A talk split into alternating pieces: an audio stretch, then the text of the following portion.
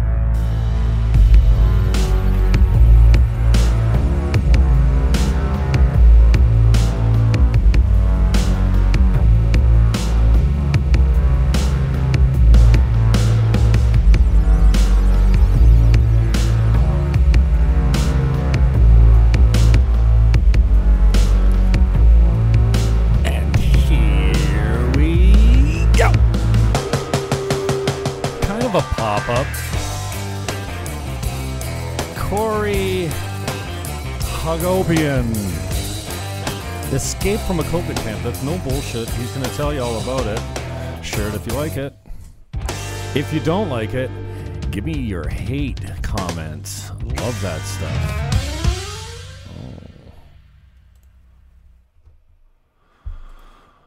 My guest.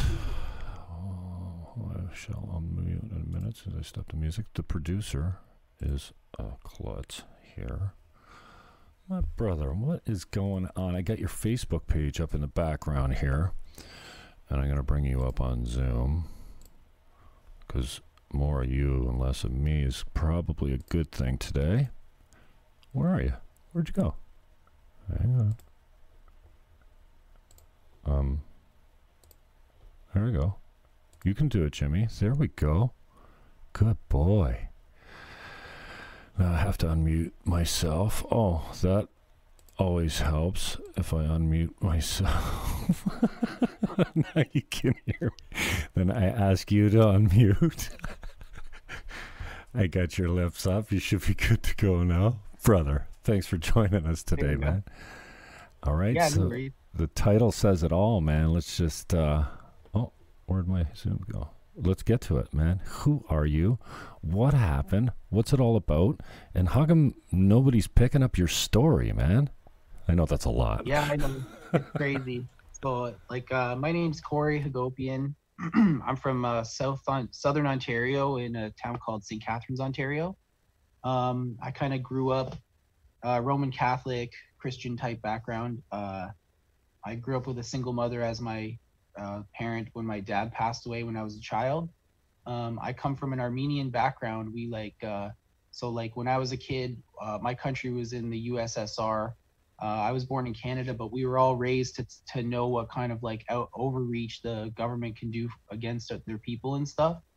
Um, and uh, so basically, when I was in school, you know, I learned about Canadian history and stuff like everyone else. Uh, but to me, it meant something different to see these people in Canada who like fought and died for their country and stuff. Uh, it was similar to the people that fought for our country back in Armenia. Um, so I went to St. Catharines Collegiate, a school uh, that's a vocational school. You know, I learned different trades and stuff, and uh, got into computer programming. That was one of my more uh, favored classes. Uh, went to school for programming at Niagara College. Um, eventually, I went to uh, electronics. I switched over to, um, graduated, and uh, eventually got into the non-destructive testing field, where I got certified as an ultrasonics tester for the Canadian government. Um, so that's like uh, pipelines, boilers, and things like that, oil fields. So uh, after doing that, we I decided to move to Alberta, where all the jobs were in the field. And uh, the first job that I got this year in that field was at a place called CNRL. Um, it's an oil sand operation. It's uh, one of the bigger ones up north. Um, and they basically uh, uh, gave me a plane ticket and said, uh, "Come on out here to work for us for 30 days. Is the jobs." Um, I basically like uh, didn't know that I would be flying there. They didn't tell me till about two or three days before I had to be there, um, which seems to be the after I've been talking to a few people, it seems to be the, the standard that they don't tell you till the day before. The problem with that is that you can't cancel it. So if you cancel your plane ticket, they charge you for it. So right off the bat, you're kind of like held up against the wall, like you have to go. Um, and then so when I found out I was going to a camp, I immediately asked if they were going to be COVID testing um, because I don't believe in COVID medical treatment on people. They told me that they could not COVID test uh, against my will. They said, we can't force you to COVID test. So I thought, you know, like anyone else, it's a good paying job. I couldn't handle going and being at a camp for, for 30 days. People tell me all these horror stories about the, how dirty it is and stuff like that. Um, but when you're there to work, you don't really care about that kind of stuff. So uh, immediately when I got on the plane, I knew something was up because uh, the plane instructions said that we would be spaced apart, and the plane was just jam packed with people. They were all coughing and, and sneezing and stuff like that. There was uh, one guy in the plane who said, uh, you know, um, oh, I think I think I have COVID, but I didn't tell anyone. My wife said just to shut up, and she gave me a bunch of halls and. Uh, so he said, uh, "Yeah, I'm just not going to tell anyone." And everyone was laughing on the plane. We all thought it was kind of funny. Um, and then uh, as soon as I got to the place, they told us to check in with security, get your badges, get your luggage, and then uh, we're going to line up for COVID testing. And I was like, I didn't even say anything because I knew if I asked, I could tell that they were it was security asking and stuff. I could tell immediately that if I asked anything, they would uh, force me. So I just kind of ducked away. I had my room number, my my bags, and everything. So I just went up to bed, snuck away. Um, and then the next day, they kind of asked me. They came to my room and said, "Do you did you COVID test?" And I said, "Uh, no, sorry. Like I didn't get a chance to. It was late, and they were had a huge lineup. Uh, they were closing at eight o'clock, and it was like seven thirty when I got there. So I'm just gonna go today after work." And so I just hurried away to work and went and sat down in the training class. And one of the other gentlemen that I was training with, he also uh, was against the COVID testing. And uh, me and him both were kind of like, why do we have to COVID test? We asked if we could, if we had to do it. Um, and then he said, uh, the trainer guy, he was like, well, we can't, like, technically we can't force you to COVID test, but we can force you out of here. You can leave. So immediately I was kind of irate about that, the way they were treating it. And uh, I kind of said, you know, like, well, I'm just gonna have to quit then. Like, just give me a plane ticket or a bus ticket, and I'll get out of here. And he said, well, we're not gonna give you any of that stuff because you might have COVID, and we might we don't. this is somebody who's on their first day. You know, I didn't have any symptoms. Just because I refused a COVID test, they they assume you have COVID at these places. So they uh, they said uh, you're gonna have to find your own way home. The problem with that is that there's no bus there's no buses there there's no uh, uh, ubers or taxis or anything like that. And it's a 24 hour walk to the nearest town through the wilderness. And i said you know like this is ridiculous like wilderness then, yeah if you leave too they take the money for the plane ticket off your check so that i would have to pay $700 for that plane ticket even though they flew me there so the whole site too is absolutely humongous. So to get to the end of the security gates is a four and a half hour walk. So even just to get to the last security gate is a trek on its own. Um, and uh, so I just accepted. You know, I said I'm just gonna go get this test. I kind of protested, and the the trainer guy said, you know, I'm sick of hearing you cry about it. Go to talk to the nurse and see what she says. Um, so I just kind of went and talked to the nurses, and uh, they didn't really speak English they were kind of like uh, not able to understand my concerns and stuff and uh, i just kind of did it you know one time i'll do it that's it and that was the problem that i had is that i just kind of submitted with their pressure um, so the first test was negative uh, they did it kind of wrong they were only supposed to go in the in the nostril they actually went right in the first time um, because at that time when they were doing it, the Alberta health system wasn't clear on how to do the tests, and it was uh, kind of like uh, none of the nurses knew what they were doing. Um, it was all over the news and stuff. So then uh, we, uh, I went to work. I started working, and everything was fine. Everything was good. We were all working for about a week or two. Um, before the end of the first week, they started uh, cutting our days off. They said, "Oh, we're preparing for the COVID uh, evacuation that's going to happen because the year before they said it happened. So they were like already preparing for us to have to go home for COVID, and um, they just like uh, started saying, you know, we're gonna have to have have you guys go test once a week, and uh, they started giving us all these forms that all the workers were calling snitch forms. It's like these papers with like 20 slots, and it has instructions if you see somebody not wearing their mask or if somebody coughs or uh, if even if they have their mask under their nose for more than 15 minutes, you're supposed to snitch on them. And uh, that alone is enough to get you isolated, even without testing. They'll isolate you just for that. Um, and then basically, uh, so no, all the supervisors said don't put anyone's name on the snitch form because everyone wanted to work and make money, you know. And then uh, so they said every once a week we're gonna have to COVID test, and I protested that as well. I tried to get out of it. They just kept bugging me and bugging me. And because they went so deep the first time i was like ah, no i'm not doing it. Like you're nuts. Um, but eventually you know they said uh, if you don't do it we're to kick you off the site. We're to take the money for the plane ticket so like for all the days i worked they were going to take all my money away and not pay me and stuff they're like oh we've been known to not pay employees and uh, good luck getting your money kind of thing um, so then uh, basically i just did what they asked and just kept working and pretended that it wasn't really that bad or that big of a deal. Um, at this point, the nurses they were doing the proper uh, in the nose kind of test, not deep. Um, so I, it was uh, once a week. Then it was once every 72 hours before that week was over. Before that 72 hours was over, it was once every 48 hours, and then it was every day. And at that point, when they were testing us every day, everybody started testing positive. Um, nobody was sick. I didn't see a single sick person.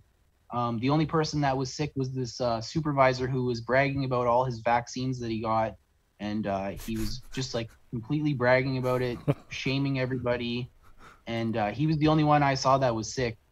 And so we all started testing positive one at a time. Uh, and when I tested positive, I said, you know what, I I'm done with this place. I don't care if you take my money. I don't care if you don't give me a ride. I'm out of here. I'll walk through the, the forest. Um, and then I kind of uh, started filming them when they started threatening me with uh, jail time, and uh, I didn't have a choice. And uh, I would submit. They're like, "You're you're gonna submit. You don't have a choice. You'll go to jail for two years. We've called the RCMP. They're on their way to get you." Like just crazy stuff they were saying. So uh, I just said, no, I don't care. I, would rather deal with the RCMP than deal with you guys because they're actually police and you're all volunteers and swab technicians and security guards. So just get me out of here. I know my rights. Um, I learned my rights just basically from watching Chris Sky. Like I always learned about the Charter of Rights and stuff, uh, but Chris Sky really summed it up what you have to say to these people, and uh, it totally worked. They were scared. They didn't know what to say. They were kind of laughing at me and stuff. Uh, but uh, once I packed up my bags, so basically I tested positive at the end of a shift. They called me about half an hour later when I was just about to eat dinner. And then they said, You have 10 minutes to pack up all your stuff. You're going to isolation. When they showed up at my door, uh, within 10 minutes, they're ready to get you. I didn't even have time to pack my suitcase or anything. Like a lot of my stuff, they just kept, they haven't given it back to me or anything. And then uh, they said, Come on, you can get your stuff later after you isolate for 14 days or whatnot. And uh, you're going to be tested within the hour. So they totally steamroll you. And I noticed that when I was in the isolation center, they were doing that to everybody. People were coming in at 11 o'clock, 12 o'clock at night, or at like four or five in the morning. It was never like an, a time when you'd be like able to make decisions and stuff. Um, also, so they they brought me outside. I said, "No, I'm leaving. Point me to the gate. Show me where I have to go to get out of here." They would mess with me by pointing. They'd say, "Go to that gate over there." I'd walk to the gate. It was locked have to walk all the way back. They're laughing at me, say, that gate's locked. They're like, oh, well, I meant that gate over there. So walk all the way to this gate, locked again. And then I said, I'm going to hop the fence, man. I'm just going to throw my bags over and, and jump over the fence. And uh, they, they said, if you do that, you'll go to jail for two years. This is a federal defense site. If you climb the fence, it's a federal offense. They threw everything at me. You know, they said, uh, you're going to have to do it. It's the law. You're going to go to jail. And uh, yeah, so then basically security and the health team refused letting me leave. And after about two or three hours of them messing with me, my phone died, so I didn't have a map. because uh, I had a bike trail that I print that I had out on my phone uh, to know where where to walk, even though it was 24 hour walk straight. Like I didn't care at this point. They were absolute crazy people. Um, so then uh, after I was exhausted, I you know went to them and said, "Listen, you guys aren't telling me how to get out of here. You're not giving me uh, the right advice and stuff. And now my phone's dead. I can't carry all these bags across 24 hours in the wilderness. Just take me to wherever you need me to go uh, and i'm going to charge my phone and call a lawyer. Um, so they kind of like were nice to me after that. Here sign these forms. Let's go. Um, i signed the forms under duress. Like i was completely exhausted and just mentally beat down. I was embarrassed for getting upset. Like they just they held out as long as they could until i submitted um, so then they said the guy's going to come and test you after one hour I uh, basically told the guy when he showed up, if you touch me with that test, I'm going to sue you, or worse. Like I was ready to, you know, hit the guy, and uh, he said, no, we can't force you to do that. Here's a, a a paper with your rights on it that they don't give to you unless you freak out and ask for it. Um, so the the paper that he gave me had all the different rights and choices that I had that they told me I didn't have any choices. So one of them was to write to the AHS uh, a plan for that I would need to get approved to leave site on my own. Um, and the number one thing was you had to be from Alberta. So all my friends who were from Newfoundland or people from BC even weren't allowed to leave right off the bat. There's no chance of them leaving. Um, and then you know basically uh, they just ignored my my emails. They didn't answer me. Once they had me in isolation, they had me the room was just filthy. There was like, uh, you know, people coughed on the desk beside the bed. I could still see the spit marks and stuff. And the bathroom had like waste on the floor, like human waste and stuff. And uh, if they really believed that it was like people with COVID, they should have cleaned it because I, they, I tested positive on the PCR test, which was not even accurate at all. I wasn't sick. I had no fever. Um, it was just insane. So basically, when I was in there too, they fed me different food than everybody because I wouldn't comply. And uh, a lot of people would say like, "Oh, well, at least you got fed." Like, yeah, it's true, I did get fed, but you know, when they're feeding you just barley and coffee and peanut butter and jelly sandwiches that are like stale and hard, you know, it breaks you down mentally. And the whole time that I was there, they kept asking me to test, like, "Oh, you know, if you test, you're gonna just you'll be able to go back to work." And you know, it's to shorten your your time here if you just go test and uh, supervisors were calling me and uh, nurses security guards uh, ceos and stuff from cnrl were calling me and pretending to be other people um, and the first three or four days i didn't know what to do i've never been in a situation like this um, till eventually i got in contact with a lawyer who uh, spoke to them for me and told me what to say what to do um, he told me to record everything, so I started recording every conversation and stuff. And uh, basically, they let me out after I started doing that and just really being like, I need everything in writing. Um, I'm, I'm recording you right now. You you understand you're being recorded.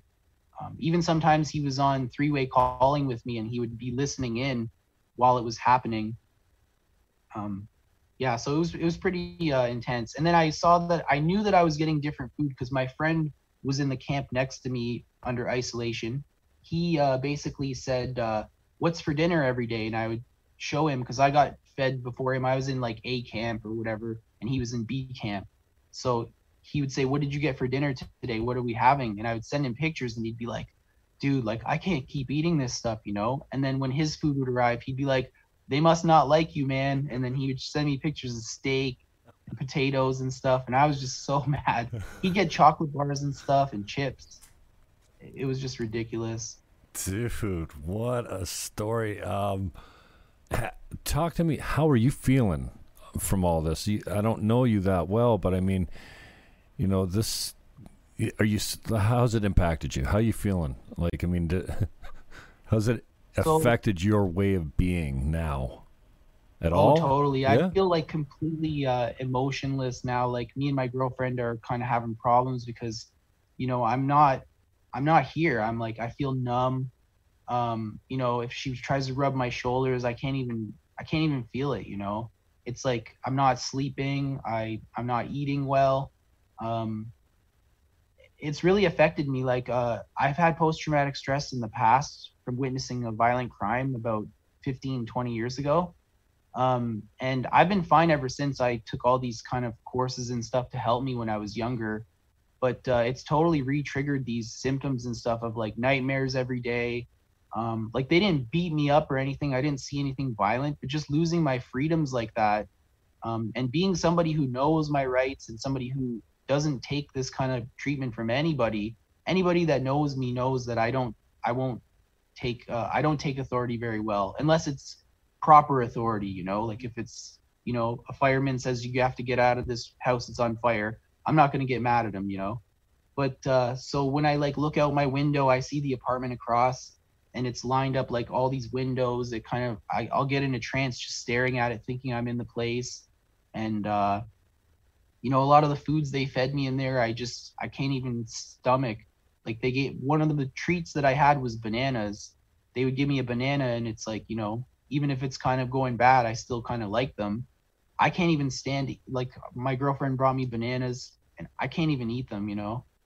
Um another thing too is any drafts that come in the door because I was I was in there with actual sick people. I don't know much about medical stuff, but if you hear someone coughing and spitting, you know, you don't want to share the same air as them. So I blocked all the they gave us these biohazard bags too. It's all these all your garbage has to go in these biohazard bags. So they make you feel like you're a leper from the second you get there. Um, I tore up the bags and I used them to stuff in the vents and stuff so that I wouldn't have air circulated with all these sick people and uh, even at home now i'm finding myself if i feel a draft it's like i go and stuff a, a blanket under the door or like stuff that's like just kind of crazy you know? Um, it has really affected me negatively. I i just don't know the extent of it yet. Um, but it's and then also like now i just have total mistrust for our government like the fact that they could do that to somebody who doesn't want to be there and refuses against their rights to leave uh, and then them get away with it too. Like it was just it's just sad what's next moving forward? Um so basically i have contacted some human rights lawyers. I've been in contact with about you know 20 different lawyers trying to get help while i was in there. Um, a lot of them couldn't help me because they're either uh, you know criminal lawyers or whatever. I don't know much about the law. Um, but I did get in contact with the JCCF. Uh, there's some human rights lawyers out of Calgary that do these kind of cases, and uh, they're basically doing all the work for me. And uh, I sent them all my evidence. Um, I have lots of recordings and emails and texts and uh, videos, uh, just tons of evidence. I have all the forms they gave me. I kept and uh, gave them, handed them all over, and the last time I spoke to them, they said that I'm not the only person that's coming forward with this. Um, there's about six or seven other people that are involved in this case. And uh, the, so basically, what I'm trying to do is get in contact with as many people who have been through this or have or who are going through it right now. And uh, if they don't know what to do or they they don't know how to get out, like I did, then I need them to contact me because uh, I know exactly what to say now, exactly what to do. Uh, I know the the lies that they tell you. I know the stuff that's true. And uh, the RCMP, you know, they told me they couldn't arrest me. They said I could have taken a bus anytime because they said if you if you get on a bus, you're flagged now, and if you get on the bus, you're gonna go to jail for two years just for taking a bus. So like I was gonna leave the first day and just hop on a bus as soon as I could, like the 24 hour walk, get on a bus and go home. Um, but I was so scared, and my family was scared. My mom was scared. Um, everyone was telling me, "Don't do it. Bears are going to eat you. The wolves are going to eat you." And uh, being from Southern Ontario, like I don't really deal with wildlife too much, but I spoke with these hunters who said, you know, the bears are more scared of you than anything out here because of all the construction and stuff. They don't want to mess with humans. Like there's there's isolated cases where they do attack humans, but it's mostly because you've fed them so many times and uh, you've interacted with them. But if they just see you walking through, they're terrified of you. So all the security guards said, you know, it's a death sentence if you go through there. Mm. But uh, basically, I've been trying to contact with as many people as I can. Right. A lot of the people don't want to speak out and they just comply because they're afraid of losing their jobs and stuff. Um, but the thing is, is uh, I lost my job as soon as I refused the test, and uh, the other girl who who I helped get out of there, she did everything that she was supposed to. Um, the only thing was is that she didn't want to stay there, so they let her go. Um, but she got blacklisted as well, and she did everything they asked. So they said she might have a new variant. That's a 90-day variant, so that she she can't work there for another 90 days. Um, and then they told me that I had a medical site suspension, and after that would last for the pandemic. But then they told me in the same sentence, they said, "But after this pandemic is over, we're not going to hire you back. You're not allowed to come back here." Um, and then after that, I got uh, let let go from my jobs I had lined up. I had jobs for uh, May to July and uh, August to October, and both those companies contacted me and said, uh, "We don't want you at our site because you refused the COVID test," which uh, they got they got around discrimination because I work for a contracting company that hires me out to these people. So Okay, both na- of them name the employer. got their butts covered. Name the Pardon me? employer again. So I worked for CNRL, uh, Canadian National Resources Limited, and uh, my company that I worked for was called Acuren, and they've blacklisted me too now. So like I, I had I was on good terms with them, but now I've uh, now now they've blacklisted me. So I want to get back to more of the blacklisting if you can go into a little bit more detail about it. But first, what is it about the mask that you're opposed to? Or sorry, not the mask, Uh, the the test. Like you said, they didn't know how to give them, and I get that she was doing it incorrectly if they're going too deeply. Uh, but what's your initial? yeah, What's your problem with getting tested or getting swabbed in the first place? So when I was a child, I had surgery on my sinuses and my throat. Um, it's kind of the reason I have kind of like a weird voice. I had a different voice before, and uh, my throat and I so I had uh, tonsils out, uh, my adenoids out, and I had some surgery on my sinuses. I'm not too sure exactly what they did, but I have a large cavity in my face, and uh, it clots on its own without any without any intervention. I get extreme clotting sorry there's kind of like somebody cleaning in the hallway You're all good, man. but uh so i i get clotting that uh has hospitalized me twice in the last probably 10 years and uh the doctors told me that it could kill me at any time like it's such a bad problem that uh i literally could just die one day from it. So i don't like having anything on my throat in my nose. Um and uh when i told them that they said they would do a throat swab which like i also didn't agree to. Um, that's also why I don't like wearing a mask because I'm also prone to sinus infections. Um, and basically, when the girl, when the first girl did the test and she did it really deep, um, I started bleeding the next morning. I bled profusely, like a cup full of blood. I went down to tie my shoes, and it was just like, and uh, I said that that would happen before um, I got the test. That was the initial reason I was protesting because I didn't want to bleed and then I bled for probably three days afterwards. It just was like a slow bleeding, and uh, my sinuses haven't been the same ever since. Like, uh, yeah, that's basically why I don't like wearing masks or um, the swab. Dude, I'm sorry. I hate to laugh, but this seems like an absolute, like a nightmare from beyond. Like you can't write this stuff. This is stranger than fiction, man. This, this, like, I don't know. I mean, you seem like a legit guy. I, I you know, I was introduced to you from a, a friend that I trust. I, I, you know, um, and I just find myself even when you're talking about your PTSD, and I'm sorry, sorry, man. I just don't mean to minimalize it, but all I'm left with is this stupid grin on my face because I am can't believe what I'm hearing when you're telling the story. Yeah, I know it's kind of a tragic comedy. You know, I, I have a good sense of humor with stuff. So when, when this stuff happens to me, which my whole life has been kind of tragic, my when my father passed away at a young age is really when I got a true taste of what life is all about. So it's it's been uh, it's been rough, but I mean I'm I'm kind of a strong-willed individual, and I just kind of got gone through everything and just kept kept going, laced my boots, get back to work, kind of thing.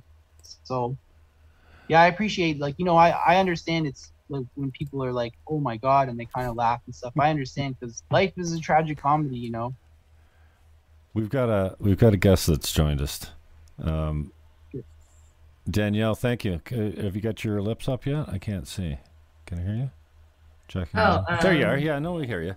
Hey, you thank you Danielle. for for jumping on. I didn't know, but this kid is so fond of you. I must say, I am as well. You're one of the th- what I refer to as the three three queens. Bad description, but t- you'll take it because you're not on social media, so you know you can't you can't defend it yourself. I can say whatever I want about you anonymously, but you hooked me up with this guy, and he's really grateful and fond of you for like helping him out. And I had you touch him up again last night.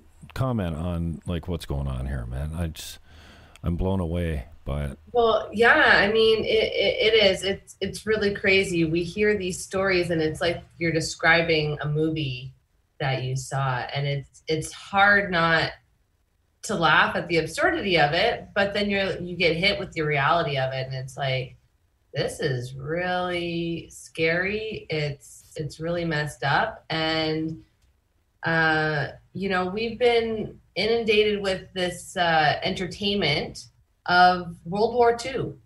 It's not real to us. It's entertainment. We think of these things as as exciting the way you think of wanting to be like a, a Hardy Boy. And so you hear about these things and it's like, wow, cool. Like you went through that. And it's like, no, it's it's not not cool. And it's like oh good people are hearing your story. And it's like well i'd rather not have the story to tell. So it's it's it's totally scary. And yeah i i feel for corey. And i think he's really brave for coming out and and saying these words and saying the name of of this employer. And it's um it's really messed up what our government has allowed. Just the fact that these resource companies who who owns them uh that they're just like, oh, you sign up for work, yeah, now now you're a slave. Like it's really messed up that the government doesn't step in. They're not knowing what's going on in these places, obviously, and I'm sure there was bad practices before all this, and they use COVID as a, a big excuse. You know, and it's it's not enough that you say like I have rights or I don't want you sticking something up my nose. Like it's really you don't even know what to say about it. Mm. Corey, tell us a little bit more about like moving forward. Have you got any actionable like recourse at all on the province, the government, the the corporations? Uh, do you have any legal recourse at all?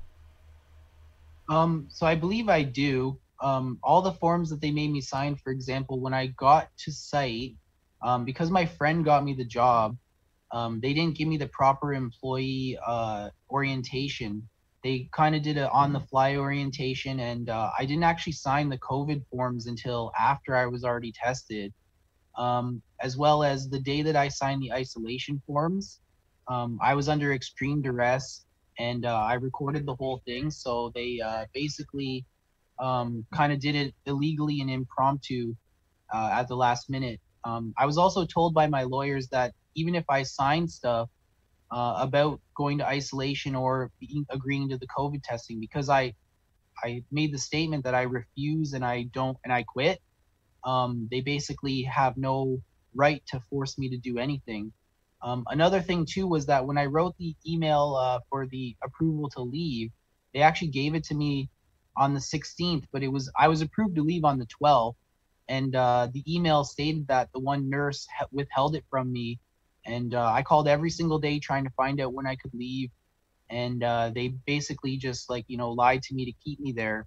Um, and I do believe that they're making money off of this uh, from feeding us. They make money from because everything you have to sign, you have to sign forms to say that you want food, and then they collect all the forms. And I believe that they're you know handing it in like an invoice. Um, and I think that's why they they're also getting paid to test. Uh, they're part of the pilot project for the uh, Al- Alberta Health System, where they've given them like 400,000 tests or something, and they're wow. just sitting around waiting to test everybody. How about the media coverage?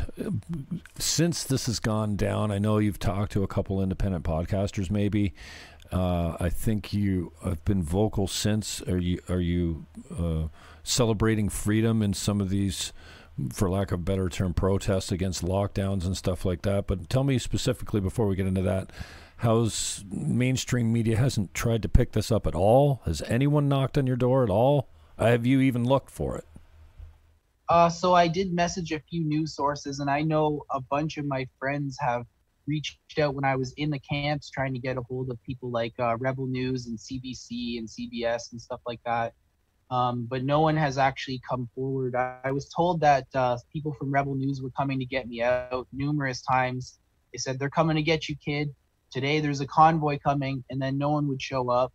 Um, when I got in touch with people like Who were you uh, talking to at like, I Rebel? don't. Pardon me. Who were you talking to at Rebel that was giving you false hope?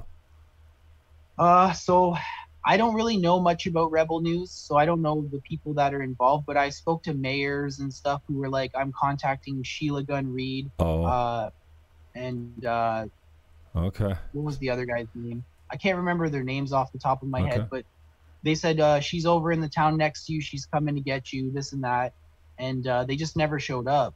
The actual people that came and rescued me, I thought were with Rebel News. They were just my Facebook friends, just people, strangers I don't even know. I had to uh, trust them to go to my house, get my car keys from my girlfriend, and drive my personal vehicle all the way to Fort McKay where I was being held and uh, I've never met these people. I was only Facebook friends with them for about a day or two. Um, but they would call me every single day and they would keep my spirits up. They kept saying, you know, you're going to get out of there. We're going to get you out of there. Tomorrow's the day. Tomorrow's the day. And uh, yeah, it was just uh, really nice people that I didn't even know. And now they're, they're like my family. Like I love these people. They don't want to be named though because of their own personal reasons, but uh, you know they really went all all i had to do was pay the gas so but it was a gamble you know they were asking me for my ownership of my car and stuff and when you hand over your ownership it's kind of like uh-oh but uh, i had no other choice had no other choice put my girlfriend's life in danger uh, my whole livelihood in danger and my way out in danger but uh, yeah so rebel news they still haven't contacted me back um, and cbc cbs they haven't even contacted me back. When I actually got in touch with somebody from Rebel News, they said they were checking the facts, and that was all I got from them. Uh, Danielle, I'd like you to weigh in on what type of abuses you abuses you see here against this guy. Like even just the, Okay. I mean, the assault of the swab going too deep. Uh, you know, like what else? What human rights has been have been violated here? Do you, have a I mean- list of charter infractions, subsection by subsection, that have been? You think you think it's basically all of them. It's it would be all of our fundamental freedoms, and it would be unlawful detainment, and uh, you're allowed to refuse medical treatment, let alone a test. You could have you could have your leg broken and refuse a cast. You could be bleeding out and refuse a band aid. And so to think that you can't refuse anything else is just it, it's it's a crime. And and what's crazy too is I brought up Corey in my delegation, and none of those counselors took a moment to ask. I was grilled on my credibility, uh, but nobody said, "Well, hold on a second. You mentioned that someone from St. Catharines within our region was was detained. Can you elaborate on that?"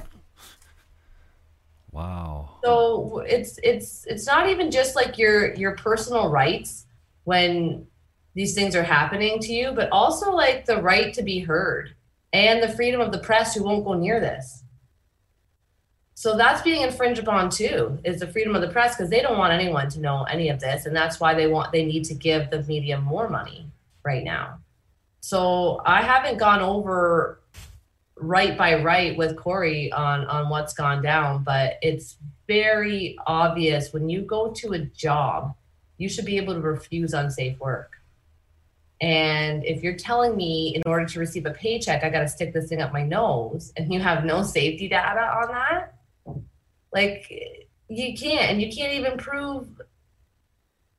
You can't even prove that it's a, the actual infection. They don't even distinguish between we found a particle of a virus up inside your nose versus you have an infection of that virus. Two very, very, very different things.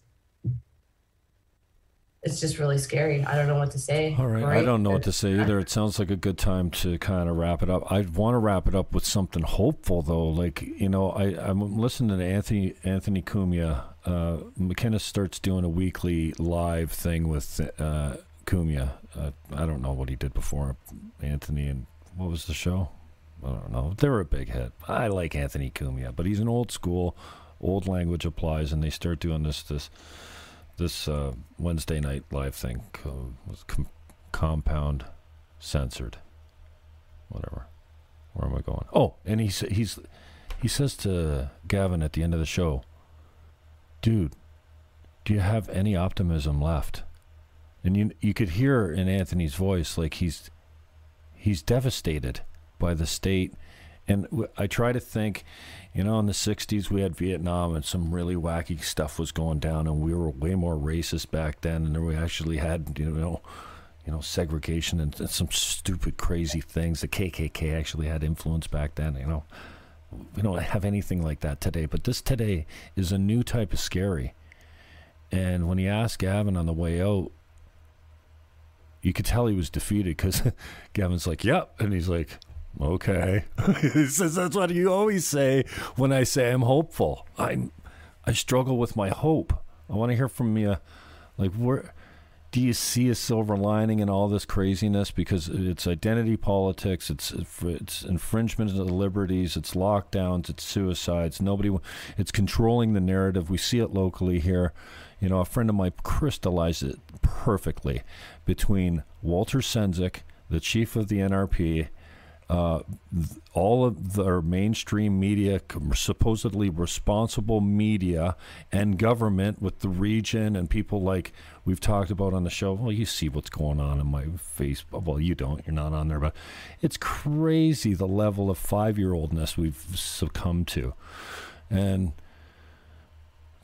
give it like tell me there's something like this we're all going through this. We're all just training for a bigger battle. It's all in god's plan. There's a meaning for this. So something good is going to come out of it. What is it? Danielle you're first. Well you know uh, it's it's the truth. It's that pimple you pop and then the next day it's way bigger. You know and you got to pop it again and pop it again. That's that's where we're at. And people like corey who even faced with all that, even faced with rotten food and um, just you know they, they they tried they tried to break him and he just kept saying no and he and he stuck with it. That gives me hope. People who say you know what? This is weighed upon my conscience enough and i'm not going to go for this anymore and i'm not going to give in and i'm not going to give in. I know corey's not going to give in. It gives me a lot of hope that that people come forward uh, and that people are are waking up. And right now, they don't have the enforcement. Okay, they don't have it. They are relying on us to enforce it upon ourselves. Right. We put on the mask. We stay home. All, all, of these things. Has anyone gotten their Victoria Cross for all the lives they've saved? Mm. I haven't. I will. So, I will add on to that that my own as you're preach, girl. You know, as you're talking, I'm saying, yeah, yeah, yeah. Um, I refuse to believe that even though so many people are indoctrinated now into a false narrative uh, that are not doing their own research, are just falling in line, breaks my heart. I hate to keep saying that, but I really suffer from it because I love people and I hate to see them masking children. I hate to see them buying into lies like white cops are indiscriminately shooting, hunting black men in the states. It's just it breaks my heart that anyone could believe all of that. So, but I refuse to believe that they're that far gone that a year from now they'll look back on their own personal experience and actually see some real stats, you know, and go, you know, it hasn't affected my life all that much. In fact, the lockdowns, I know more suicide victims from lockdowns than I do victims of COVID. Um, yeah, I have a couple people that told me quietly off the record that they had it. They've since come public about it. But I mean, one of my friends works in public health. She's recovered from COVID, tested positive, had a few days of not so great symptoms. And th- here's the other thing 50% of us that get COVID don't know we get it. We're asymptomatic or naturally immune. It's just like West Nile. Uh, uh, West Nile. Nobody was talking about the fact that 80% of the people that got West, ooh, West Nile virus showed no symptoms. You didn't even know you had it. Um, anyway, now I'm rambling. Where was I going? Oh, yeah, I refuse to think that the humans are that far gone that they won't, excuse me, be able to look back and realize that the impact on their life has been nothing, not even negligible, like zero. And then the lockdown measures, the hysteria, right down to we're seeing some scary shit like uh, like shedding of vaccines with women's cycles are like I'm not a I'm not a guy that gets hooked on conspiracies. But some of the stuff no, is the, the insane. On, on miscarriage will will be horrifying, and we will see that also in in population when you know if schools are around when we see that enrollment for those couple years where there's mm. just they, they don't have it. Anyways, that's more the negative. I want to say that I refuse to believe that like people's exper- lived experience will finally be what rules their life moving forward and you might get a little bit more of this to the man so, because the man when doesn't met, know what's best for me Corey, when I met you, we were out front of the Niagara region last year, and yeah. I believe that was the second time we were out. So the first time we were out, there was about 30 of us, I would say. The second time when I met Corey, I believe there was about 100. That was uh, not quite a year ago. It was in the summer. Well, now we're going out. I mean, Jim Fan, and you you can attest that we're we went from 100 people to maybe 1,500, 1,800, 2,000. So we're seeing that now where people have just had enough, and the the weather is nice. They want to be outside. They feel good. We haven't had an outbreak uh, related to us or anything like that. I'm out there living my life. I'm not dead. You guys aren't dead.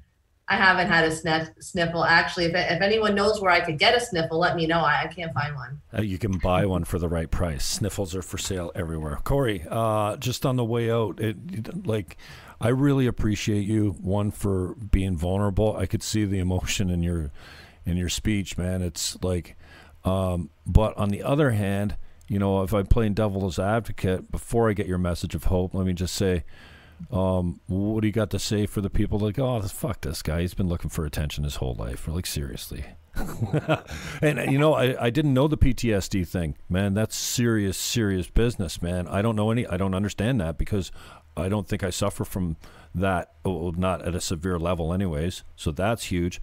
I didn't know that your medical condition actually gives you every reason in the world not to stick a Chinese six inch swab into your brain cavity, for lack of a better yeah. term, you know?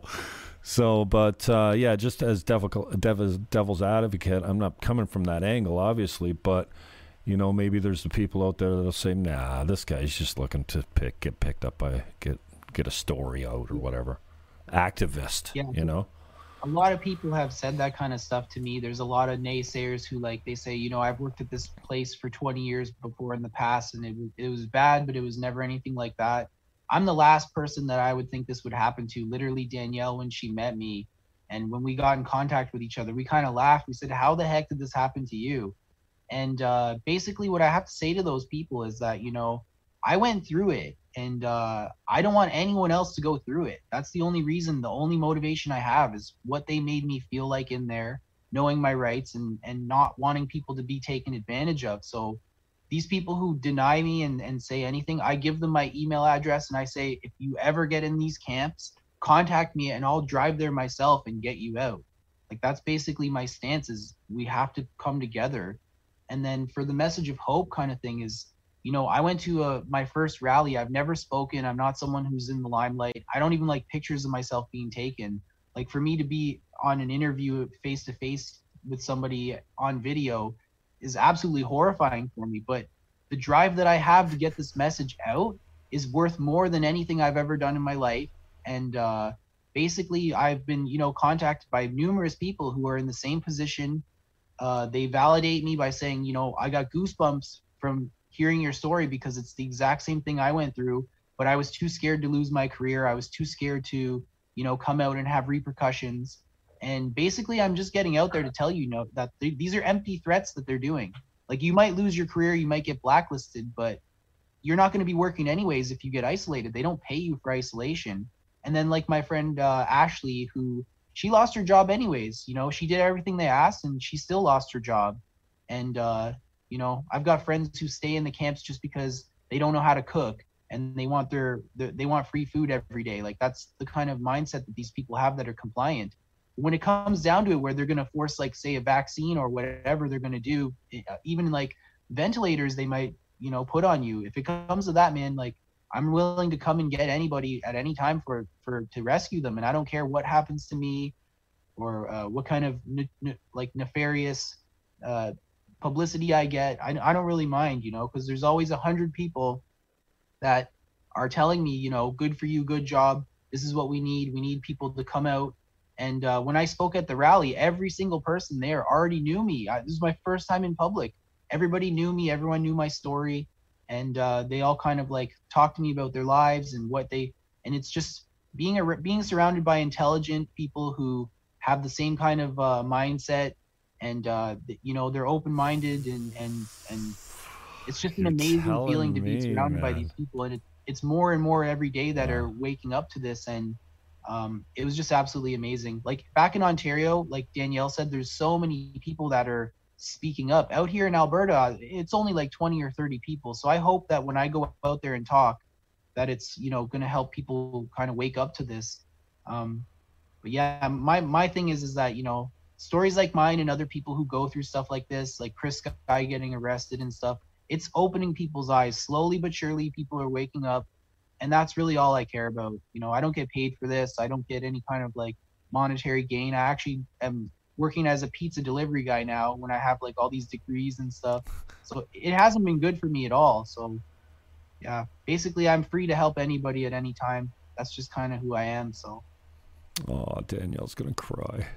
Me too. Uh, what? Uh, no, I mean seriously, th- that is a pretty emotional story, and I've been I didn't spend enough time with you to get all the details on it. But when you hit on the PTSD, man, it's it's heartbreaking that that you could be triggered in that way, and that our own government would not step in, and that the media wouldn't report on it. I mean, that's not surpri- not so surprising, I guess, if you know what the media is like. But they don't but- have the funds, right? Right, Jim? You know, they don't have the funds. And that's why Chair Bradley so graciously is going to write a letter, you know, to get them some money. hmm All right, brother. How can uh, everyone get a hold of you? And suppo- I don't think you're you don't have a GoFundMe or anything like that. I don't know. Maybe you should start something like that. I know that's not kind of your style, but you're going to have some lawyers' fees that you got to pay for. No, I mean, as you keep rolling here, people are going to want to know how they can send you some coin, even if it's for dinner or something. Uh, I, I'd like to buy you a beer. Here's ten bucks. Here's a case. You know what I mean? I don't know if you're a drinking man, but. Uh, yeah, how can people get a hold of you if they want to touch you up or give you some love or support you in any way, I guess? Um, so basically, I I don't have any kind of fundraisers or anything. I I've been keeping track. People have given me uh, donations for gas to get to these rallies because it is kind of like a far drive. Um, I've been kind of uh, taking the hit myself with my own money. I did make a, a few bucks working there for the two weeks. Um, it's kind of a high paying job, but you can get a hold of me at my personal email. I give that out willingly. It's uh, my last name and my first name at gmail.com. So it's H A G O P I A N C O R E Y at gmail.com. And, uh, you know, I don't really want any donations, but if people, if people want to donate, you know, I don't drink or do drugs or anything. I don't smoke. Um, so basically I just kind of, uh, See, good Uh, lad. I knew he was a good lad. I just kind of stockpile it and keep it uh, all recorded, and I keep all my receipts for gas and stuff. And you know, once I reach a certain limit, like people gave me three hundred dollars for gas. Um, I use 150 bucks of that to get to two Calgary uh, kind of meetings and rallies and stuff. And uh, now I'm just kind of focusing on the Edmonton scene, uh, just because I don't want to use all the money for only one or two protests. So I'm using it to get to like different ones in in Edmonton and um, for ones I'm speaking at, and I go meet and greet people, and because I'm just trying to find other people that are in the same position as me, and uh, people can also email me at that email. It's my personal email address um, for any anyone who's stuck. Like I get all these tips all the time from from whistleblowers, and uh, so far they've all been correct. It's it's insane. People don't believe me when I share them, but then you know when the day comes where they're gonna do this at this day, it actually happens. So. I appreciate everyone's uh, reaching out to me, and uh, you know, I've been have so many Facebook friends now that are all open-minded. Um, but yeah, just basically, you know, I tried to start a Patreon where I was gonna like do videos and stuff, uh, but the second I uh, finalized it, I got banned off of Facebook, Instagram, Patreon. Wow, Like, nice. seconds, Good totally man. banned. Oh, so you've been sent. Really? Did Yeah, they take a YouTube got the, account I from got most too? of them back. Did you? Okay, good. Yeah, I got most of them back. Wow. But uh, even even my Indeed got erased, my resumes and everything. It was really strange. So I had to start a new Indeed. Right, my I have backups of it, so it wasn't that hard, but it was crazy. Wow, you're a hero, man. Roddy says, "Oh, for heaven's sakes, write your email on a piece of paper and hold it up to the camera so we can catch it. We'll put it in the remarks." Todd. Uh, awesome, man. Well, I really appreciate the time. I think I don't know that we've left anything out here. We've got, gone at it from all angles. Danielle, I appreciate you coming into your conversation on it as well. And uh, moving forward, I wish you the best of luck, brother. I, I don't know what else. Thank Maybe we'll. Yeah, if there's Yeah, thanks for having me. You know, it's just about the message and getting everyone together. So Hmm. I appreciate everyone. You know, all the people who come to the protests, they're all heroes in my eyes. I just went through it. You know, I'm just Hmm. trying preventing other people from going through it. Or that's the real heroes, man. You know, I never really said I had anything to protest, uh, but I'm getting kidnapped on Saturday, and I think I'm appearing at my second one this year. I emceed the first one. I got some love letters from Michelle Brown yesterday, Danielle. Yeah, some little green love letters. Yep. Um. Oh well, what can you do? I, at least I got the paper now finally. Because anyway, brother, I love you. Thank you for the time. Uh, good luck if you want to get picked up if some if you got a new development. Uh, I'm really interested in uh, you know your your lawsuit moving forward, and if you know more people are jumping on board, how they can help out, or how even better, if you've been affected, if you're a victim or a target of this type of behavior by your company, man, get a hold of my man. So Danielle, thank you for the hookup. I appreciate that. you. Love you too. And I'm just going to sign off now by saying goodbye to everyone else. As we say goodbye, I say goodbye to you as well. Adieu, adieu. Anything else you want to say before we go? Anyone? They're all mum. This is when you say, "Oh yeah, I know. You got a rant. Uh, here's my speech." Okay, I love you too. Peace. Get off my computer. I'm out of here. End meeting for all. Later, bro. That's how you do that. My thanks to the kids came out today. Uh, that was Corey Hagopian. Hagopian. He says it's more like a huh. Hagopian. Uh, what the hell, man? Like seriously? Is this the is so? Uh, let me tell you a little bit about my friend Corey, Alexander Hagopian. Um, let's just cruise his feed and see how much of an activist this kid is. All right. I agree with all this stuff, though. That's the problem. Banned from yeah, it's a little paranoia, probably. Not really banned. So my my Facebook's been acting up too, but I don't usually go to the bad thing, right? Well, I, maybe I'm full shit. In a world of Smiths, be a Neo. Love it. What's this? That's probably some outrage I'm not a conspiracy theorist. You're a fucking idiot. Like, in real time, I'm stalking my man's wall. We're new friends. And I have a few open spaces now since the massive purge that Laura Ip caused me yesterday by, oh, what are you, five? What else we got here? Time to rise up, Canada. I support this. Uh, might even. Oh, that's Captain Tony. I would have shared it if it would have been your thing, but I don't know who that guy is. I'm not sharing his stuff. Interview pizza 19 hours ago. Being given papers so that I can travel without police interference is oddly reminiscent of things I read about in history class. Not to mention, he's Armenian. I think they uh, went through a a quiet genocide. so I don't know. That was my guy. What do you think? I don't know. Um, thank you, Danielle, for the hookup. I thought that was really cool. You thinking of me? Here we go. Meme. Yeah, we're holding your hair, babies. We're holding your hair. You come around. Oh, I forgot to tell him do not reference Chris Sky. You want to reduce all your credibility? tell everyone that Chris Sky's a friend of yours, or you look up to him, or he kind of. Of course, I'm being tongue in cheek, but you get what I mean. Chris Sky is a freedom fighter. Okay, so I guess I got to come back out here tonight for a Jim Fannin show.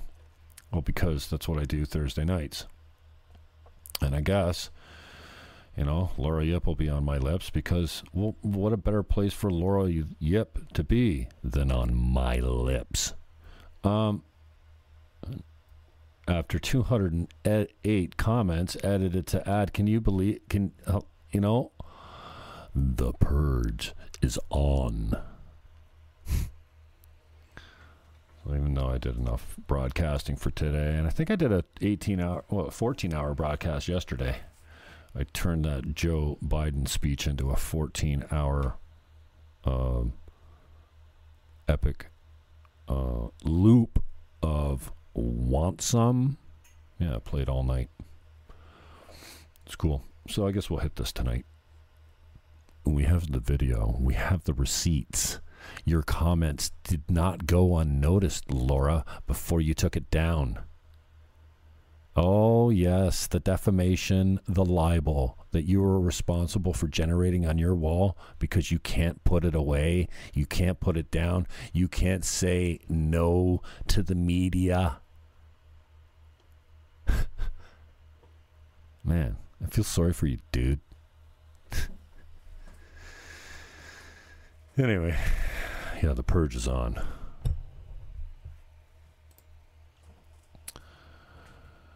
Anyway, hello, Scott Chamberlain. Always just something genius. Water seeks its own level. Thanks for sc- thanks thanks for scumming out. Scumming out. Yeah, thanks for scumming out. All right. Oh, it's 102. I've done nothing with my day today. But that was a pretty, uh, was a pretty solid interview. What do you think? Come on. And Saturday, I'm being kidnapped and taken downtown for 1 p.m. Memorial Park. Yep, right at the foot of the new $100 million going bridge. Right beside 610 CKTB.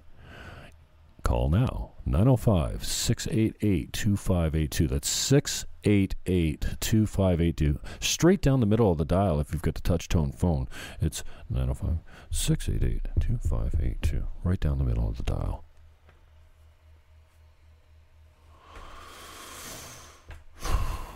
And now.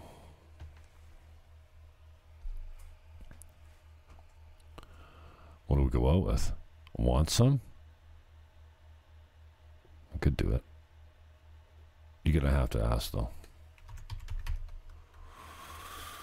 All right, peace. Love. Now, take that mask off. Go out. Knock on your neighbor's door. Give them your digits. Go, dude. We don't talk that often. Here's my number. Anything goes wrong, you got a friend in me. I'm right next door. I'll come running. Then Give him a nice hug.